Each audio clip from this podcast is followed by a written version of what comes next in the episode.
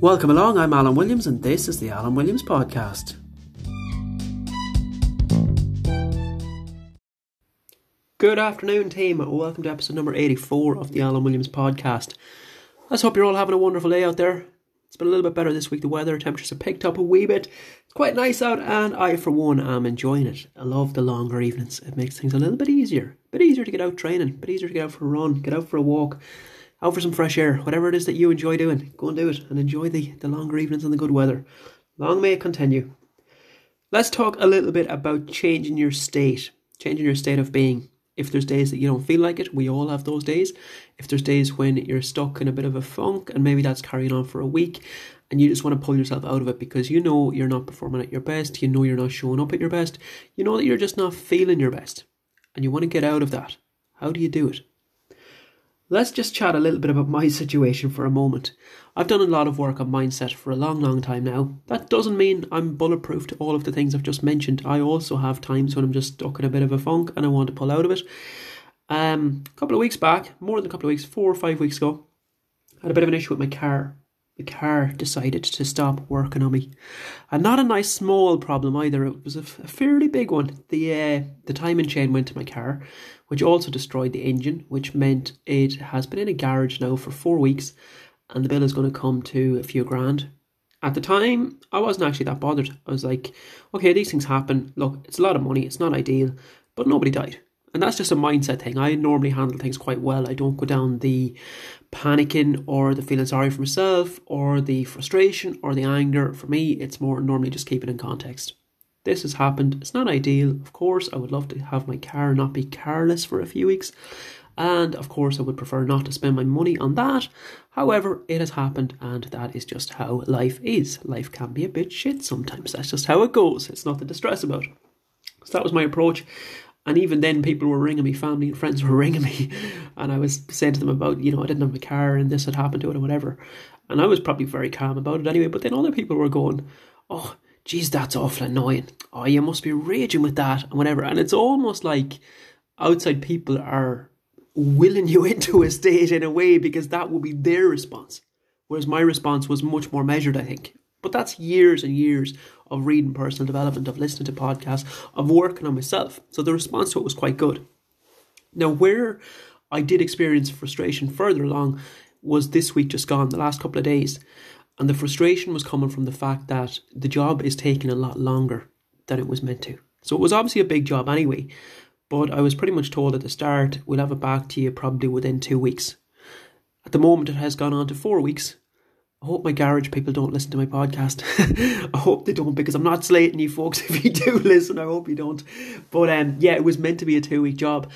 And then we're in week four, and at the start, I was going, I actually don't really mind this because it's grand. It's actually making me get a lot of work done. I was studying still at the time. I had my college course going on, and I was very, very busy with work and I was trying to catch up with a lot of stuff. And I was going, this could be a blessing in disguise because now it means I can't actually go anywhere. I just have to knuckle down and get all this stuff done.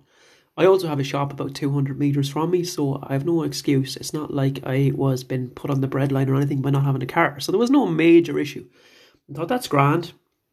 First couple of weeks it was fine and I was getting loads of steps up and everything was going quite well and getting loads of work done, very, very productive, and I was proud of myself and everything was great. By week four, this week, it's at the point where I just want my car back. And it's actually, it's not the things you think it is. You kind of think, oh, you need a car for this or for that. It might be an urgent thing. It's not that. It's actually mentally for the head. It's like, going for the same walk over and over and over and over. And a lot of people can identify with this with the year we've had.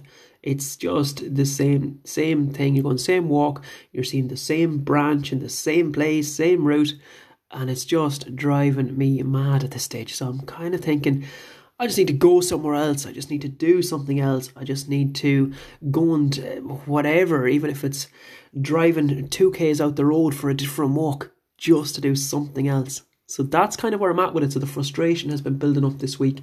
Um, and and I don't know even if frustration frustration probably is the right word, but just feeling a little bit not myself the last couple of days, just a little bit more down than I normally would have, and it's just that accumulation of things, and that was kind of the final straw for me because obviously we're all in lockdown, which has been a challenge anyway. So there's that. Um, work's been really busy. There's a lot going on. There's been a lot of good stuff going on and then all at once everything just seemed to seemed to come together. There was before that problem even with the car. The weekend before i had to get tires changed. Got the four tires changed. And then i was driving along and a chip and flew up and i got a chipped windscreen. And then there was oh, there was something else i forget. But anyway there was kind of a few things came together. And then of course the big one came. And suddenly then i was still doing fine with all of that. And then it's just the frustration of actually pure and utter lockdown, literally not been able to go anywhere because everything has to be within walking distance. So the first few weeks, as I said, they were okay, but this week has just been frustrating. So I found myself getting to a point where I was kind of going, oh, beep this, you know, and you kind of want to. You want to just get back to normal life, and you're thinking at that time, oh, my car is gone, and then you can start thinking, life's been changed drastically over the last year, then you're going to need a haircut, and you know, you can start dwelling on all these things. And for 10 minutes, that was kind of happening to me. And then I realised I have to change the state. I have to change the state of being. Can't go down that rabbit hole. It ain't going to serve me. It's doing me no good. If I go down that rabbit hole, I'm probably going to be in it for the whole week. So immediately, I suppose it's just self awareness as well. Self awareness that that's where it's going. I can run with that, or I can just let it pass by. Acknowledge that yes, there's frustration that my car is still not back. Uh, yes, it's frustrating but it's not the end of the world. So let's just let that feeling pass. Just acknowledge it and let it pass. It's like if a car pulls into your driveway, you have two choices. You can let it go on by without you, or you can stop and you can get in and you can go with it. And I decided that that wasn't the best route to take because that's just going to lead to more anxiety, more frustration, more irritation, probably some anger. I said, There's no point. I'm not ruining my week. I have control over that. So we all have control over our state and over our emotions. So just to be cognizant that it is something that you can impact and you can affect. It just starts with self awareness that you catch yourself early on with it, and you don't you don't go with it. You don't go into the rabbit hole, and you don't end up a week later feeling like the world is ending and everything is dreadful. So it's taking charge of it and being in control. And sometimes you have to realize that I can't change the thing, but if I can't change the thing, then I have to change me around the thing. So the thing here being that I've no car, so, look, it's a third world or a first world problem. Of course it is. I've no car. That's the thing. I can't change that. It's out of my control. Literally, until that garage ring me and tell me the car is ready and you can collect it, there's nothing I can do. I know absolutely nothing about cars. Zero. Zero. So there's no point in me thinking I can control that or I can change that. I can't. So if I can't change it, I have to change me around it. I have to make the best of the situation for me. What I can change is my attitude and my behaviours and my emotional response. That's the only thing I can change. So that's what I've decided to do, and that's what I've done over the last few days. And that's why I'm happily recording the podcast today rather than being in a situation that is making me 10 times worse. What do you do to change your state? I guess that's different for everybody. There are a few things you can do, and I'm going to share some of mine with you today. You might totally disagree, you might have something totally different. For you, it might be gardening, it might be walking the dog, it might be jumping on a Zoom session with a friend for a chat. Whatever it is that you do that changes the state, that makes you happier. That's something that you need to identify for yourself. What is the thing that changes your state? There are a few things for me, and the first one is definitely exercise. I know if I don't train for, let's say, even three days, I don't feel good. I'm climbing the walls. I can't, like, three days is a stretch for me. I pretty much have to be training every day. That keeps me at peak performance, keeps me feeling really good about myself, keeps my emotions in check, keeps me nice and steady and level emotionally. If I don't train, by day three or day four, I will be climbing the walls. I will be so frustrated. I will have stress building. And I just know that I'm not as nice a person to be around because I'm frustrated and I'm not feeling great. So, therefore, it's really, really important to me that I exercise every day. And it's not just about looking great or anything like that. It's way, way deeper than that. It's about feeling amazing. It's about feeling the best version of you. That's what it's about. That's how you change the state. It's certainly how I change the state. If there's a day that I'm feeling a little bit in a bit of a funk or I'm feeling a little bit down, I will literally put on the runners and go for a run. in ordinary ordinary times, I would normally go for the gym. The gym is my preferred destination. That's my preferred modality of training is lifting weights. But if I can't do that, and I can do it at the moment because I have weights at home as well, so I do that too. But sometimes I just need to get a sweat on and I need to get the heart rate up and I need to just blow some steam off. If that's what I need to do, put on the runners, go and run. And it could be depending on how much time I have. If I don't have much time, it might be just a 3k sprint where I'm literally just out the gate and gone for 3k. Fast as I can, come back, elevated heart rate, lungs on fire, lungs hanging out of me, can barely breathe, but I feel great after it. So it's a little test against myself. I'm not competing against anybody else. It's literally just a time trial against myself. If I'm short in time, that's what I'll do. If I have a bit more time and I want to go at a slower, steadier pace, then I'll do that and I could be gone for 90 minutes. I actually would, you know, I, I would have no problem just kind of saying I'm going to go and run for an hour and see where I go. And if it takes me 10k or it takes me 20k, so be it. I don't know where I'm going to go. I'm just going to keep running. So that's sometimes what I do as well if I need to blow off some steam. But these are just things that work for me. You need to figure out what works for you as well. Hitting a punch bag works quite well, I find too. If that's something you're into yourself, I love it. 20 minutes in a punch bag, stress is gone afterwards. So these are just ideas on changing the state of being. If it's a thing that you're finding you're not feeling great, I'm just throwing out ideas at you here. A couple of other things that work breath work breathing works phenomenally well. And I'm the first to hold my hand up here and say I'm not great at this. Because the likes of meditation and that even something I know there are huge benefits in. And even during lockdown I have tried it a couple of times and it's been really, really good. I know it's something I need to work on more. Because I'm one of those that's always on the go, always on the move, rarely sits down and I tell myself I'm not the sort of person who meditates, even though I believe everybody should be the sort of person who meditates because it is hugely beneficial. But even simple things with breath work, getting new air into the body can change the state of being completely. One of the best pieces I was ever given, piece of advice I was ever given around public speaking was controlling your breath work because it helps enormously, even with things like nerves. So before I go on stage, I will get some breath work done because that actually is taking my attention away from what's causing anxiety. As human beings, we can't focus on a number of things at once. We can only focus on one thing.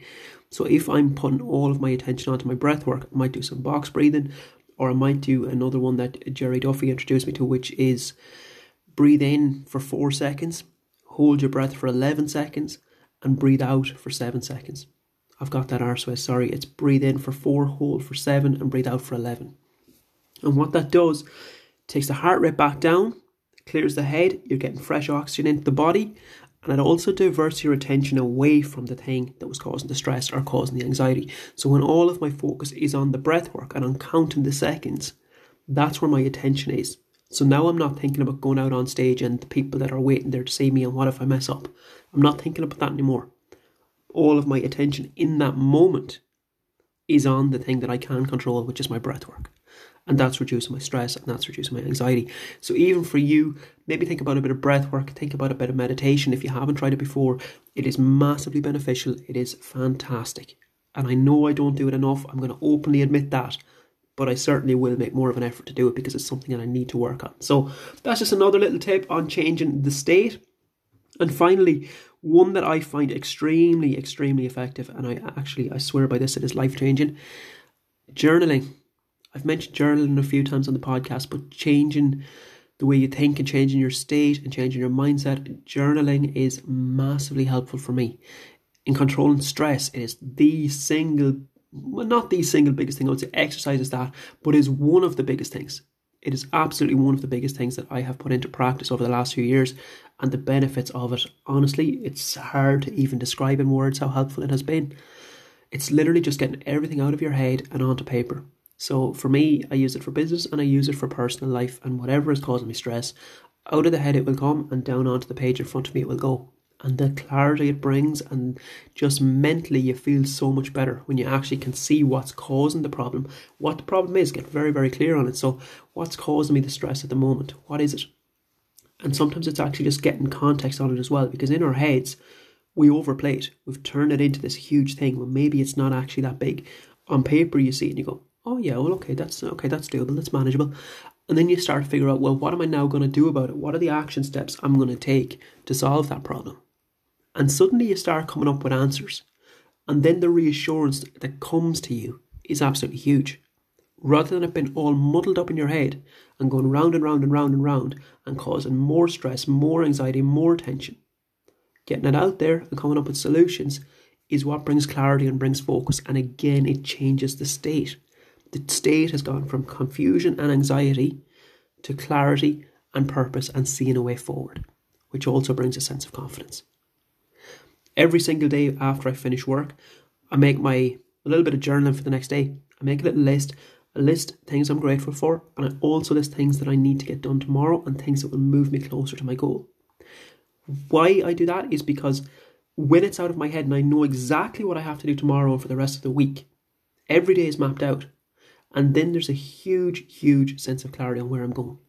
And that means I go to bed at night and there's none of this stuff going round my head. I'm wondering what if this happens, what if that happens, and what do I have to do tomorrow, and I have five million things to do, and you don't know where you're going to start.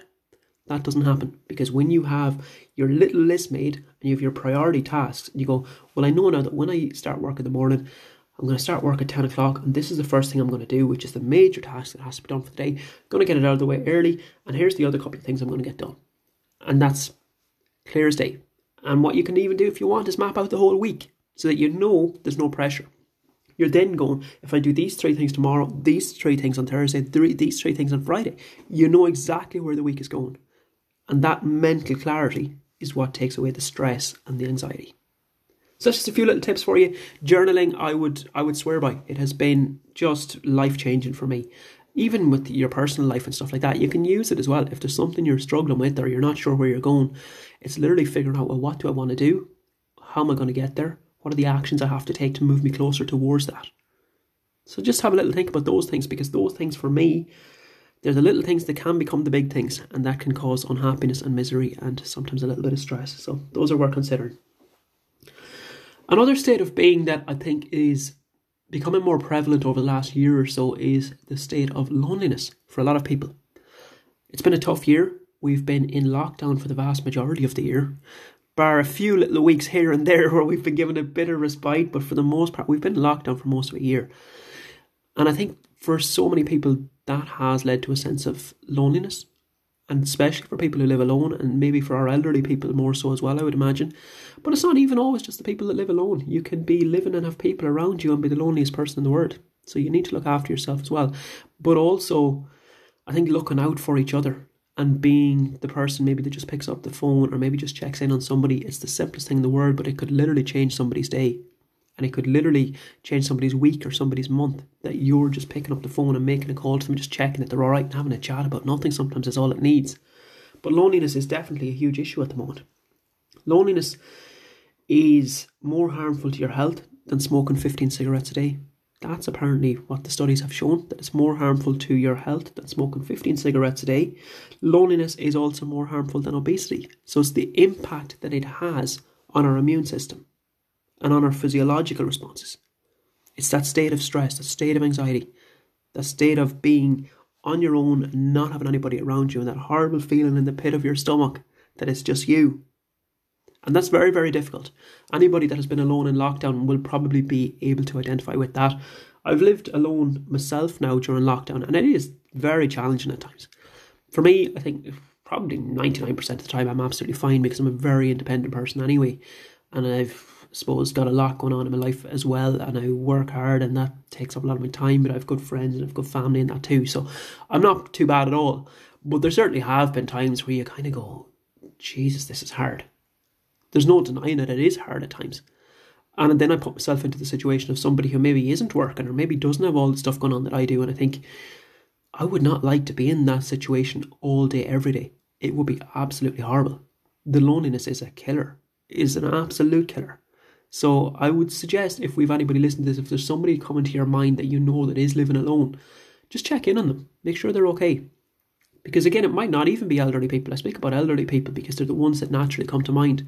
But it might not even be them. You might know somebody who's the same age as yourself who lives alone. And maybe they're telling you everything is great, but maybe it's not. Maybe you just need to pick up the phone and ring them and have a chat with them and make sure that everything is all right in their world. And I don't know what the restrictions are at the moment, but I think it's getting to the stage where we can meet one person or something like that, isn't it? Didn't that come out yesterday? I'm not sure. So maybe you just need to go and check up on that person and have a chat with them for half an hour, it might do them the world of good. So yeah, loneliness is another state that is is a difficult one, and maybe it's one that needs a little bit more long term help in getting out of rather than the likes of what we spoke about previously, which was helped by obviously exercise and breath work and all the rest.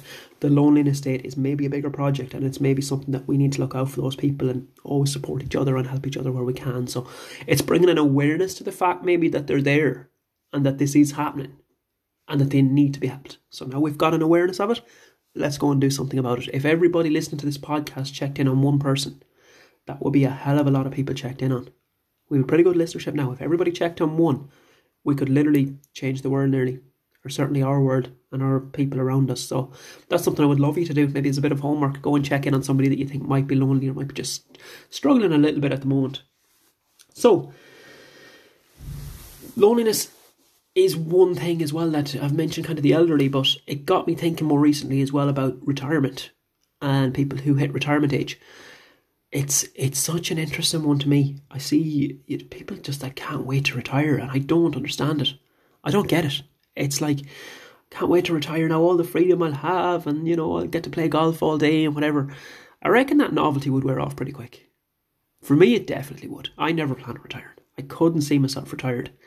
I think it's a huge challenge retiring. And I think people don't realise how much of a challenge it is until they're the person that's been through it. And I reckon the person that has been through it would probably tell you don't be in a rush to do it. The statistics actually in the research show there's a huge link between people retiring and dying shortly afterwards. So the ones who keep working and have something to live for and have a sense of purpose, they tend to last longer. And that doesn't surprise me because if you think about it logically, one minute it's Friday evening or it's Friday and you're at work and you've got all this stuff going on and you're important and you're a critical piece of the business and everything you know revolves around what you do and the decisions you make and how you manage people and so on and so forth. You retire on friday evening and you go from all of that to literally monday been sat in your slippers watching dr phil. Very very very different life.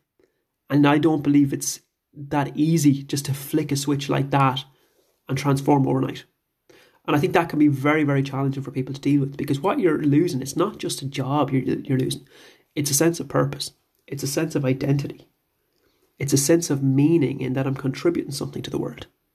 All of those things are probably lost when we retire.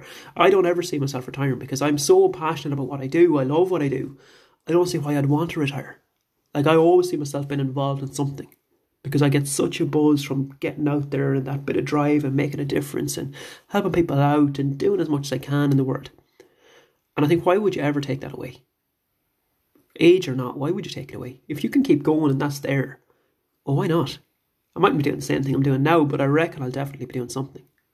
Because that keeps me young, that keeps me feeling great, that keeps my mind sharp, that keeps my energy levels high. Just that sense of purpose and that sense of meaning. So why why would you be in such a rush to take it away? The goal for me, the goal is to keep growing and learning. It's not to slow down. It's to keep getting better. That's the goal for me. And I think as I go on, I have got better over the years. I would definitely say I'm much, much better now than I was at 22, 23. There's no question about that. I've evolved and I've grown and I've learned, and I want to keep doing that. So for me, I have no intention of slowing down as I as I get older. For me, it's about what more can I do? How can I get better? How can I improve? How can I learn? How can I grow? Having a purpose, having a reason to get up. That's what it's all about. If you lose that, I, I think it's I think it's a downward spiral, and I think it's a difficult thing for a lot of people to deal with, and that's why I'm I'm a little bit surprised sometimes when I you know see people that are just glorifying retirement and now they can't wait for it. It's each to their own, but for me, I don't ever see myself retired. I think I'll always be involved in something for as long as I physically can, anyway, physically and mentally. What I've really seen over the last, let's say, what am I, um, seven and a half years since I set up Alan Williams Coaching, which was then Nutrition Fit. It was kind of a crap name, wasn't it? so I changed that over time.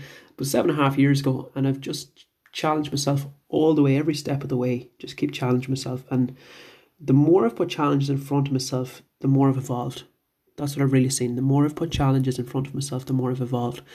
And I think sometimes people try to avoid the challenge and try to avoid the hard thing, but by actually just looking for challenges and looking to improve yourself, you just evolve beyond anything you could ever comprehend. And I was thinking last night, I was writing a Facebook post just about this journey I've had, I guess, and it just brought some things to light for me. And I found it hard at the beginning because I was so shy anyway. I wasn't the type of person to put myself out there. So when I was running fitness classes back in 2013, I just started out, there was nobody turning up. And probably one of the reasons there was nobody turning up was because I didn't have the confidence in myself to go and advertise and to give myself a platform even on social media. I was nearly just like I put up a few posters in the towns that I was uh, that I was running the classes in, and nearly just hoping that people would see the posters and come along, and I wouldn't have to put myself out of a comfort zone. And at some point, then I realised that that just wasn't going to work because my business was nearly gone to the wall, and it was going to go to the wall if I didn't do something about it. So I had to start just taking on challenges and coming out of my shell, putting myself out there, building a profile on, even on social media, and putting myself in a headset again where you have to change the state, the state of being. You have to then go from worrying about what people think and being anxious about it and thinking, what if people call me out and what if I put up something that's wrong? And you're you're almost all consumed by that. You have to change that state. You have to move from that to I have as much right to put stuff out there as anybody else in the business. Why why shouldn't I? You know, other people are doing it. Why shouldn't I? And I have to just back myself and I have to a bit of confidence in myself. And above all, the one thing I had to really train my mind was stop worrying so much about people's opinions. That was the one thing I really had to drive home to myself when I decided to start promoting on social media. Stop worrying about people's opinions because if you're going to worry about the opinions of everybody and anybody, well, to be honest, you're never going to do anything. You're never going to do anything if that's what's all consuming for you. If I was worried about how the reaction is going to be to everything I post on social media, and don't get me wrong, I never want to offend anybody or anything like that. But I, and there have certainly been times when I've hesitated countless times over posting something. But it has to be now. I'm here to bring value to people. I'm here to serve people. I'm here to put up something that maybe is going to help somebody in some small way. It might motivate them. It might bring them a bit of knowledge. It might make them laugh. But it's going to help them in some small way. So that is something you have to look at. That what you're doing is bringing benefit to the masses, rather than just focusing on what one or two people might say in a negative context. So that was something I had to really just train my brain to do. It was one of the biggest challenges was just training the brain to stop worrying about what people's opinions are or what they might say. Because actually, to be fair, ninety nine percent of people are absolutely fine. It's the one percent. But why? Why would you not serve the ninety nine percent just for fear of the one percent? So that was one of the first challenges that I faced, and one of the biggest that I faced. And since then, it's just been challenge after challenge, and actually actively looking to challenge myself but the growth from it is enormous. So that's something I would absolutely encourage you to do. And as it's gone on, it's it's been harder and harder at every step. But even one of the biggest challenges then is putting myself on stage speaking. Absolutely enormous challenge. But when you start doing that sort of thing, you just realize your full potential. You just realize how much you're actually capable of doing and how much you are living within yourself up to that point of your life. That's what you really realize. How much you were living within yourself how much you are holding yourself back. And you also realize that the only person holding yourself back was yourself. The only person holding you back was yourself. When you're prepared to just throw off the shackles and go forward and embrace the challenge, you will surprise yourself. I guarantee you, you will amaze yourself at what you're capable of actually doing. When you just say, you know what, let's just have a shot here. Let's just have a shot. Back myself for once Step out of the doubt, step out of the fear, step out of the self loathing. Let's just have a shot. You'll be absolutely stunned at what you can do and at what you can achieve. So for me going forward, I don't ever see myself retiring because I don't want to take away those challenges. I want to keep growing. I want to keep pushing. I want to keep learning. I want to keep challenging myself. Because I thrive on that. I love that. I thrive on it. That's where I grow. And that's where all of you are going to grow too if you do that same thing, if you embrace challenge, if you stop shying away from it, if you embrace it. Even when I speak to potential clients who are looking to come on the Elevate course, the one thing really that's holding them back for most of them is themselves. It's not anything I tell them, it's not anything that's involved in the course, it's themselves. It's that they they won't commit to it. Will I be able to do it? You know, it's that self doubt but what if it doesn't work? But what if I fail again? I failed at weight loss 20 times before. Why would this time be any different? Well, this time it'll be any different because I'm going to do it with you. I'm going to do a different way with you. That's why it's going to be different. We're not going to be doing the same things you've done before. But it's backing yourself and it's taking on the challenges. Stop shying away from it because nothing is going to change unless you change it. You just have to take that first step. That first step is the hardest of all. But once you get beyond that, you overcome that challenge. The next time you face challenge, you're a little bit more willing to face it and take it on. And then the time after that, you're a little bit more again. And mm. even with clients now, as we go on with them, you will see people that at the start were so 50 50 on signing up because they just didn't have the confidence in themselves to do it. And because it's a big commitment and because it's a financial commitment, they're starting to doubt themselves again. Oh, but if I pay that, and what if I don't do it? You know what, folks? 99% of people who pay it are committed and do extremely well. Because it's they're, because they're committed. It's that C word, they're committed. That's why and then they do the work and they've got support and they've got guidance. But I've seen people who were in that situation who were so 50 50, but once they did it, they just went on to change their lives, just to do extraordinary things. I've seen people who couldn't run, who are literally now off running huge distances and doing incredible things, and people who had never lifted a weight in their life, people who had never trained, now hammering out weight sessions and all sorts of stuff, and people who actually just from seeing what they could do in a physical context went and changed other areas of their lives because they realized that the same philosophies apply and the same strategies apply. And it's just changing that little small thing, the way you look at yourself, the way you view it. It's changing that. And then you start to see that every area of life works along the same the same formulas. Business, career, fitness, family, relationships. Same strategies work when you start to change your way of think, when you get out of your comfort zone, when you look for new ways of doing things, when you look for bigger, when you stretch, when you strive for more. That's when everything starts to accelerate. That's when results start to accelerate in all areas. So don't be afraid of that challenge and don't back down from that challenge. Even with training, it's self talk that gets in the way for a lot of people. It's that negative self talk. What if, but I can't do this, but other people can do it, but I can't.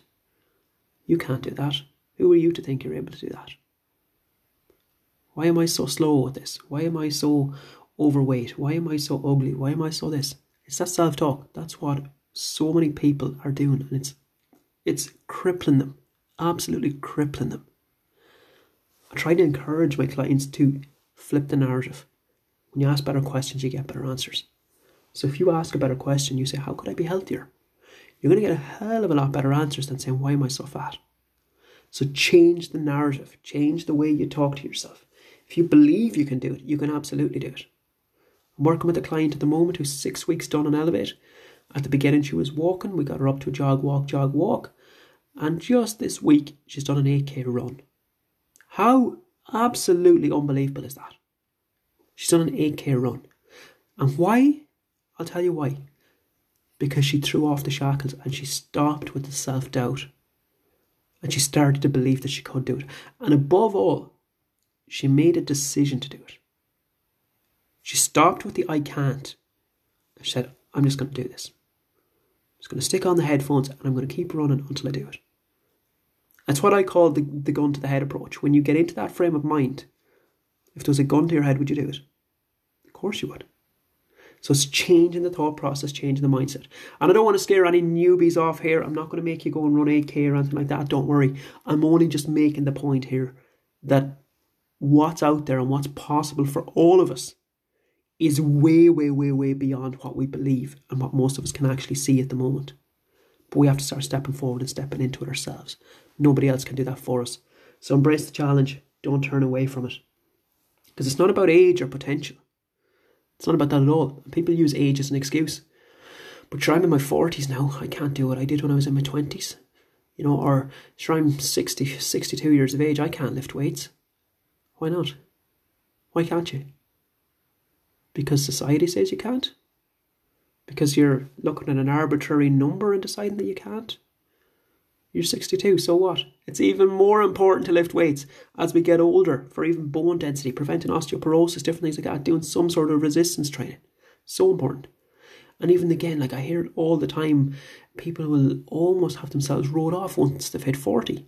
And it's it's a really sad situation. People hit 40 and it's like they've given up on life and they've given up on themselves and they think they're just going to have to accept that they're gaining weight and they're getting unhealthy and it's what comes with older getting older.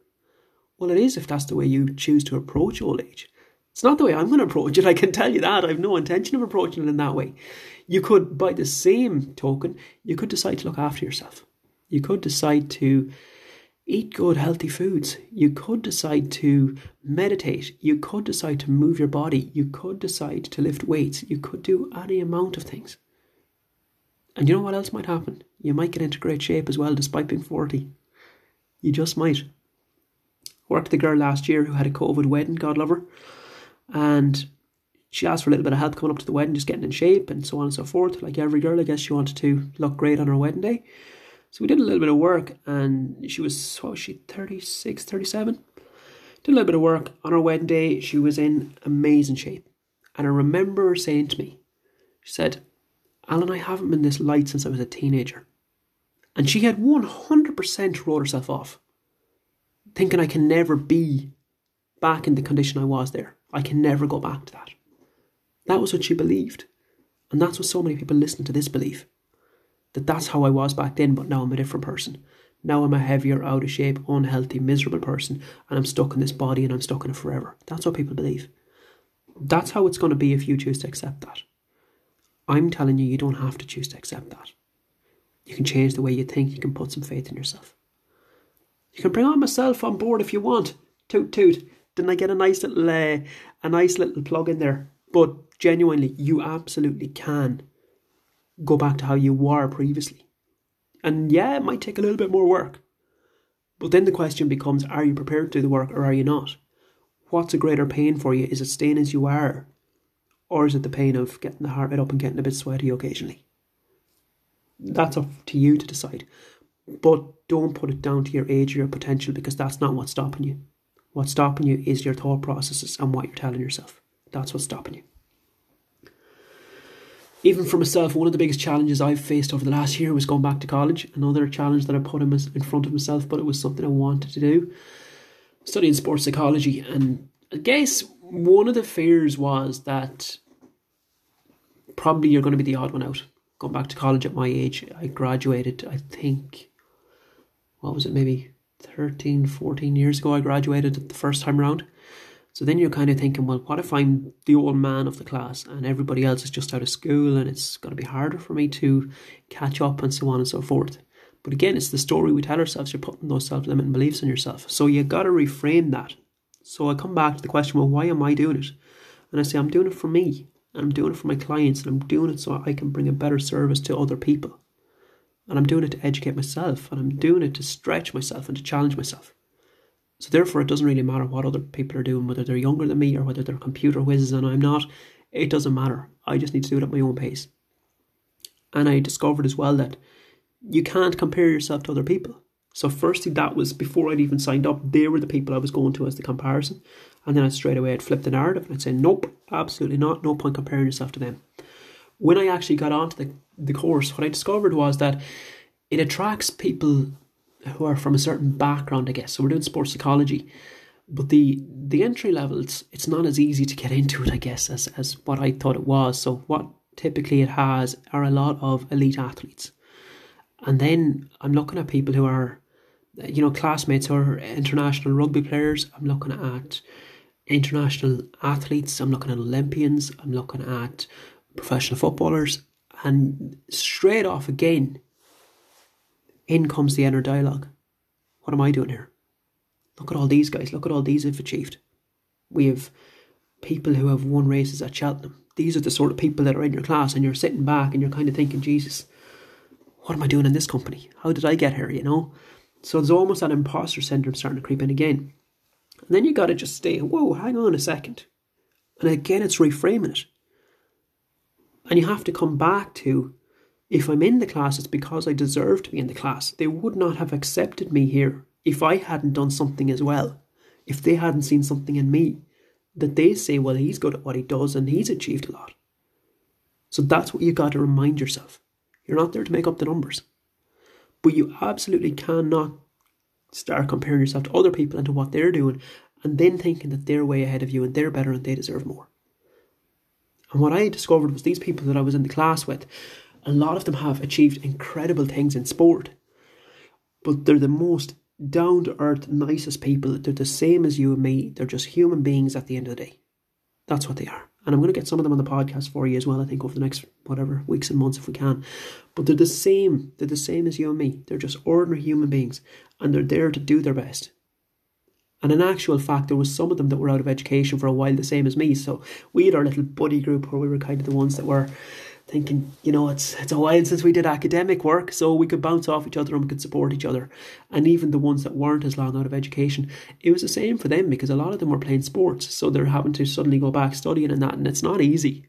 But again, we supported each other and helped each other as much as we can. So no longer are you comparing yourself to them, you're seeing yourself on the same level.